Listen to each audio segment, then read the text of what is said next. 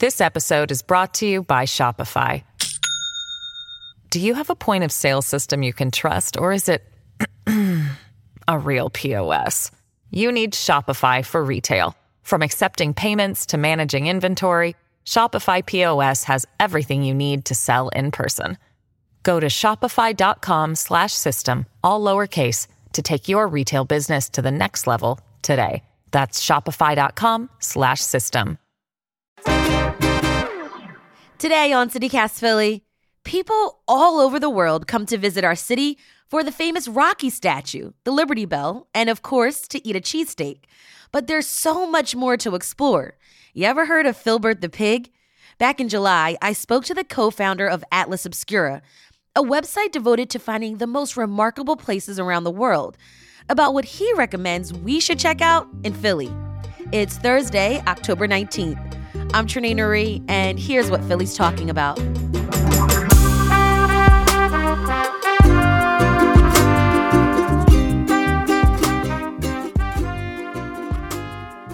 Dylan Thuras, you're the co founder of Atlas Obscura. You're not from Philly, right? I, you know, I spent five years there. I was a kid, but from five to 10, my mom was going to Temple University. And so I, I was in Germantown for that part of my life. So I have like a, a long standing love and connection to the city. That's so funny. My mom went to Temple when I was five. Hey, uh, what, Wait, wait, wait. Which program was it? uh, political science. I think my mom was there for political science. So I don't know. Yeah. yeah. okay, my mom was there for physical therapy, so a different, Yeah, different probably program. separate separate Um, buildings. Yeah. Okay, so before we get started, like I want to know what's the most random place you would recommend for someone to visit in Philly? So it's a tough question because there are so many good, amazing, unique spots in, in Philly. The one I'm going to recommend is one that I think even a lot of folks who live or grew up in Philadelphia have maybe never been to. It's called the Wagner Free Institute. Have you ever been to the Wagner? I've heard of it. I've never been though. I, I think this is true for a lot of people because it's just like it's not one of the major institutions. It's kind of weird. It's actually not that far from Temple's campus. It is a natural history museum that effectively got frozen in time in like the 1860s and gets this incredible collection of displays and these glass cases. I mean, it's very kind of old world natural history museum. And then within within the museum, there are some exhibits that are just really interesting because of when it was frozen in time. There's an exhibit of uh, like a kangaroo and other marsupials, and it's basically like there's like a big question mark because they don't know where any of these fit into the tr- the sort of tree of life.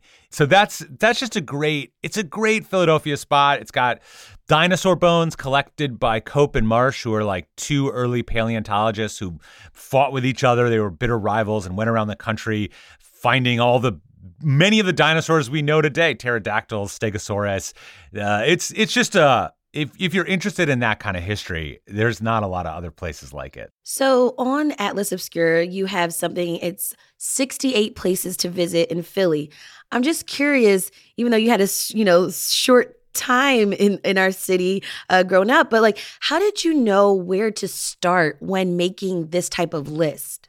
So ever since we started Atlas, it is it has worked the same way, which is that people make suggestions to us. Often locals make suggestions to us. Okay, so it's like community involvement. Yep, and then we have editors who review those, fact check them, make sure we've got it all right. But you know, a- a- the the sort of place suggestions are generally yeah coming from either travelers or locals in a place saying, you know, there's this place that's incredible in my city in my neighborhood, and like almost nobody knows about it. And so that's where that's where all those 68 places came from. All right, Dylan, let's travel through Philly. all right. Dylan, if you had 12 hours in Philly, where would you go? I recently visited a friend who lived in Philly for years. He's since moved, but um, he took me on a kind of series of of adventures that, like, I guess I would recommend as well. First, we went to an Ethiopian restaurant called Abyssinia, and and then you know the thing that's so incredible about Philadelphia that I think New York kind of pretends to have, but doesn't really have anymore is Philly has like a huge underground music scene. Like, really, for real, you can find a great basement show. So, like, go to a basement show or go to the First Unitarian Church and see a show there. Like, there's all these interesting DIY kind of venues. I would recommend doing that. And then if you want to chill out, maybe it's like the next day. Speaking of like cool churches in Philadelphia, there is a Quaker church, I believe it's called Chestnut Hill. Yeah, it's it's called the Chestnut Hill Friends Meeting House. And they have something called James Turrell's uh, Sky Space in Chestnut Hill. It's this this beautiful art exhibit, basically kind of like a, a a little square of of light on the ceiling, and you go, and it's just this like beautiful, very meditative experience. Um, those are all things that come to mind. I mean, there's so many things I could recommend. Some of them are more well known or more popular. Like the Eastern State Penitentiary, like you're just not going to go wrong with a visit there. Right. You're not going to go wrong with a visit to the Mütter Museum, in, in my opinion. I, I know it's not for everybody, but I still would recommend it to anyone who's like first time in Philly. Uh, Bartram Gardens is, is another incredible space. Like there's a lot. Now, on the top of the show, I did mention a pig, Filbert. Who is he? Well, that's that's the most famous pig in Philadelphia, right there. That is. Um, oh, I thought we were known for groundhogs. uh, not anymore. now you're known for pigs. Filbert is a 225 pound bronze pig statue at the center of Reading Terminal Market, and he's really actually famous kind of worldwide. And you like put little coins in its mouth and then it kind of like poops them out into like a big a big money pile, which I it's like weird if you think right. about it, but that's how it works. Um, you know, people will say like "meet me at the pig," and people will know what what that means.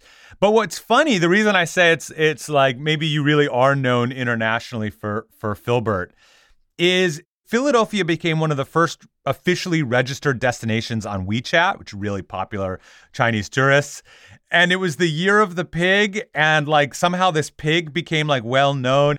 So people started like traveling straight up just to visit filbert the pig. Oh, so it's it's definitely it's a storied a storied swine. And i love that his name is filbert because filbert street is right around that area of the city. So i guess i guess it works now dylan you mentioned some like classic philly history What's some other, you know, Philly history you would suggest we go look at?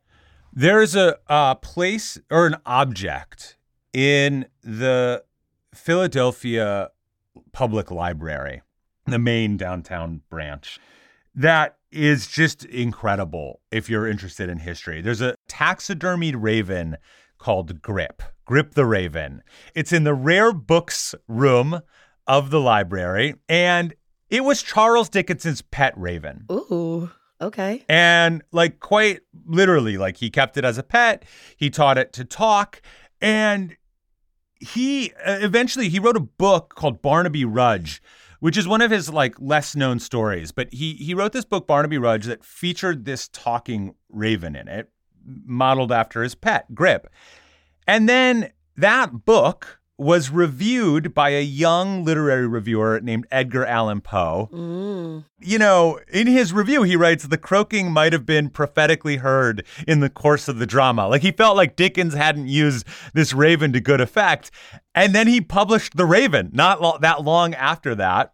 And then eventually, the Grip the Raven dies. He ends up in the Philadelphia Library collection. And so this raven was the inspiration for multiple famous novelists' material. So I think that's like a great piece of Philly history uh, that you can still go and, and check out and visit.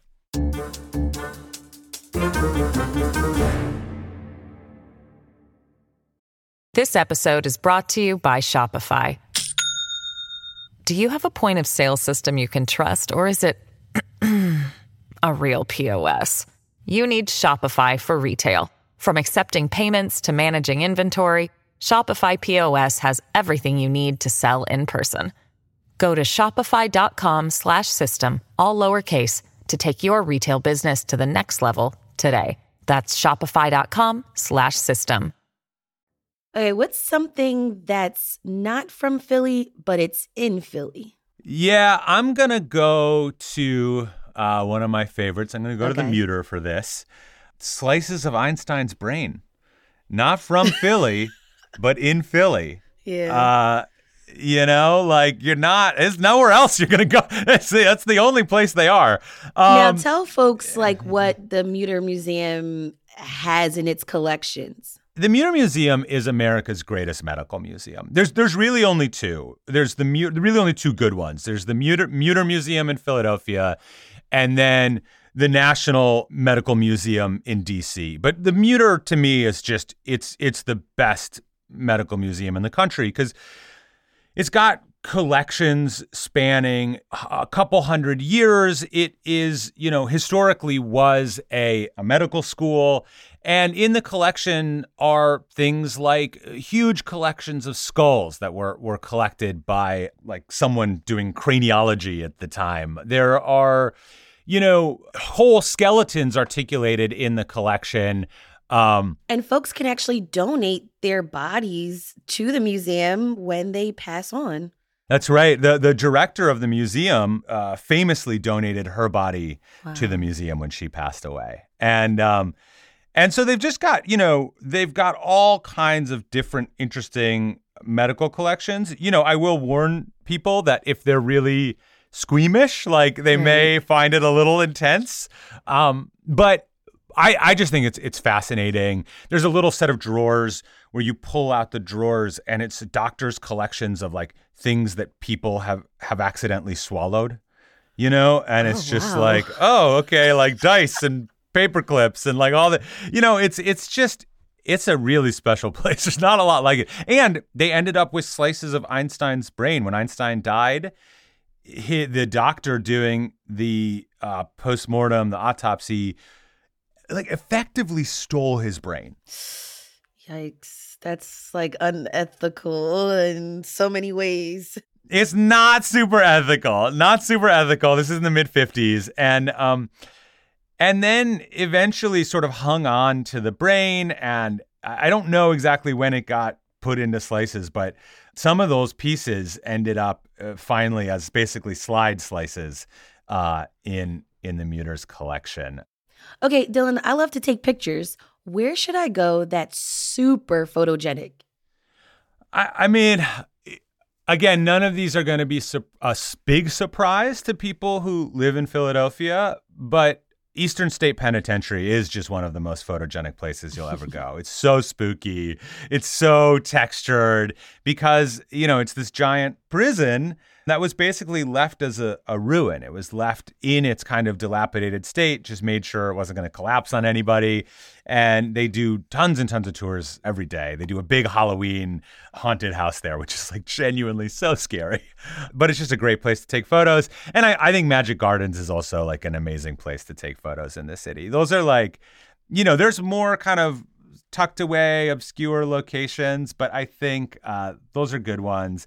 Also, if you like if you like graffiti, you know, you might head down to like Pier 18. Uh, I'd go during the day, not at night. And there's like, you know, usually there's some really big graffiti pieces down there that are that are pretty spectacular. Um, so there's a lot. There's just a lot. Like what the Masonic Temple in in Yes, down it's in, open to the public. Philadelphia is is and it's so crazy looking inside. It's so big and beautiful and opulent and ornate. And if you've never taken the time to actually do the tour, like it's it's worthwhile. That's definitely something on my list. Now, Dylan, I'm curious. We talked with a reporter who who brought up that some people actually have issues with visiting former mental institutions, hospitals, or prisons Hmm. where folks, you know, dealt with solitary confinement or places where there was lots of trauma. Yeah. What's your take on that? You know, how should we remember that history and also visit those former institutions and buildings with respect? Yeah, I mean, I I tend to feel that there is val- like something like Eastern State Penitentiary, which was originally built as a kind of reform prison. It was meant to be more humane than the prisons of the time. but took a solitary confinement approach to prison. Like, like uh, that's why it's a, a, penitentiary. It was a place to be penitent. It ended up driving people crazy. It was terrible. It was completely punishing. And then all through its period, it just got overcrowded. And so there's a lot of bad history at a place like Eastern State Penitentiary or even the Mutter Museum. There's plenty of bad history in the medical practices of America. You know, I tend to think that understanding that and coming to those places with real context, and both of those are, are places that really deal with their history, that really examine the history, that for really sure. get into it and don't gloss over it. And so, I, for, I, sure. for me, I think there's a lot of a, a lot of value in that. But I also understand, you know, everyone's gotta, everyone has their own. Um, reaction maybe interpretation of it yeah reaction to that kind of history reaction to places that hold that kind of like deep deep trauma, deep pain. Um, and I think you know that's a personal question whether whether you want to engage with that or not. I think is like really up to an, an individual. For sure. Um, and this is just like a sidebar. We talked about the Mutter Museum. They actually took down some of their online exhibits because the institution began to have some of those like conversations like, are we doing this in the right way? So it's yeah. definitely, you know, top of mind for people. All right. Before I let you go, any place, you know, that you could recommend for someone who loves the great outdoors, where should we go? I'm a big fan of Bartram's Gardens. It's such a beautiful place. Again, it goes back to the 17 I mean that's the this is the thing about Philadelphia. The history is so so so deep. It's so long. And it's it's all there. Like so much of it was preserved and and managed to not be just paved over. And so Bartram's Gardens is this famous botanic garden started in the 1700s. It is still like a beautiful outside space today. You can go and just kind of hang out on the property. It's a National Historic Landmark. The house is still there. It's got the oldest ginkgo tree on the entire North American continent, so you can go check that out. Uh, if it's the right time, right season, it'll smell terrible. it's just a great it's just a great place. So I, I recommend that as a kind of outdoor spot for sure. Dylan Thuras, co founder of Atlas Obscura, thank you so much for telling me about all these places in the city that I actually have never visited yet. And I plan to. Thank you so much. My pleasure. And, and uh, you're lucky. You live in, in one of the truly most interesting cities in the world. It's just such an incredible place. We'll have a link to Atlas Obscura's full list of places to explore in Philly in our show notes.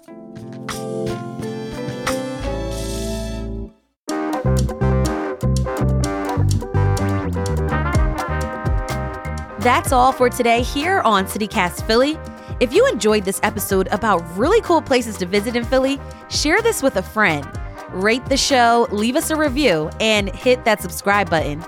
Be sure to sign up for our morning newsletter, Hey Philly, to learn more about what else Philly's talking about. We'll be back tomorrow morning with the Friday News Roundup. Bye.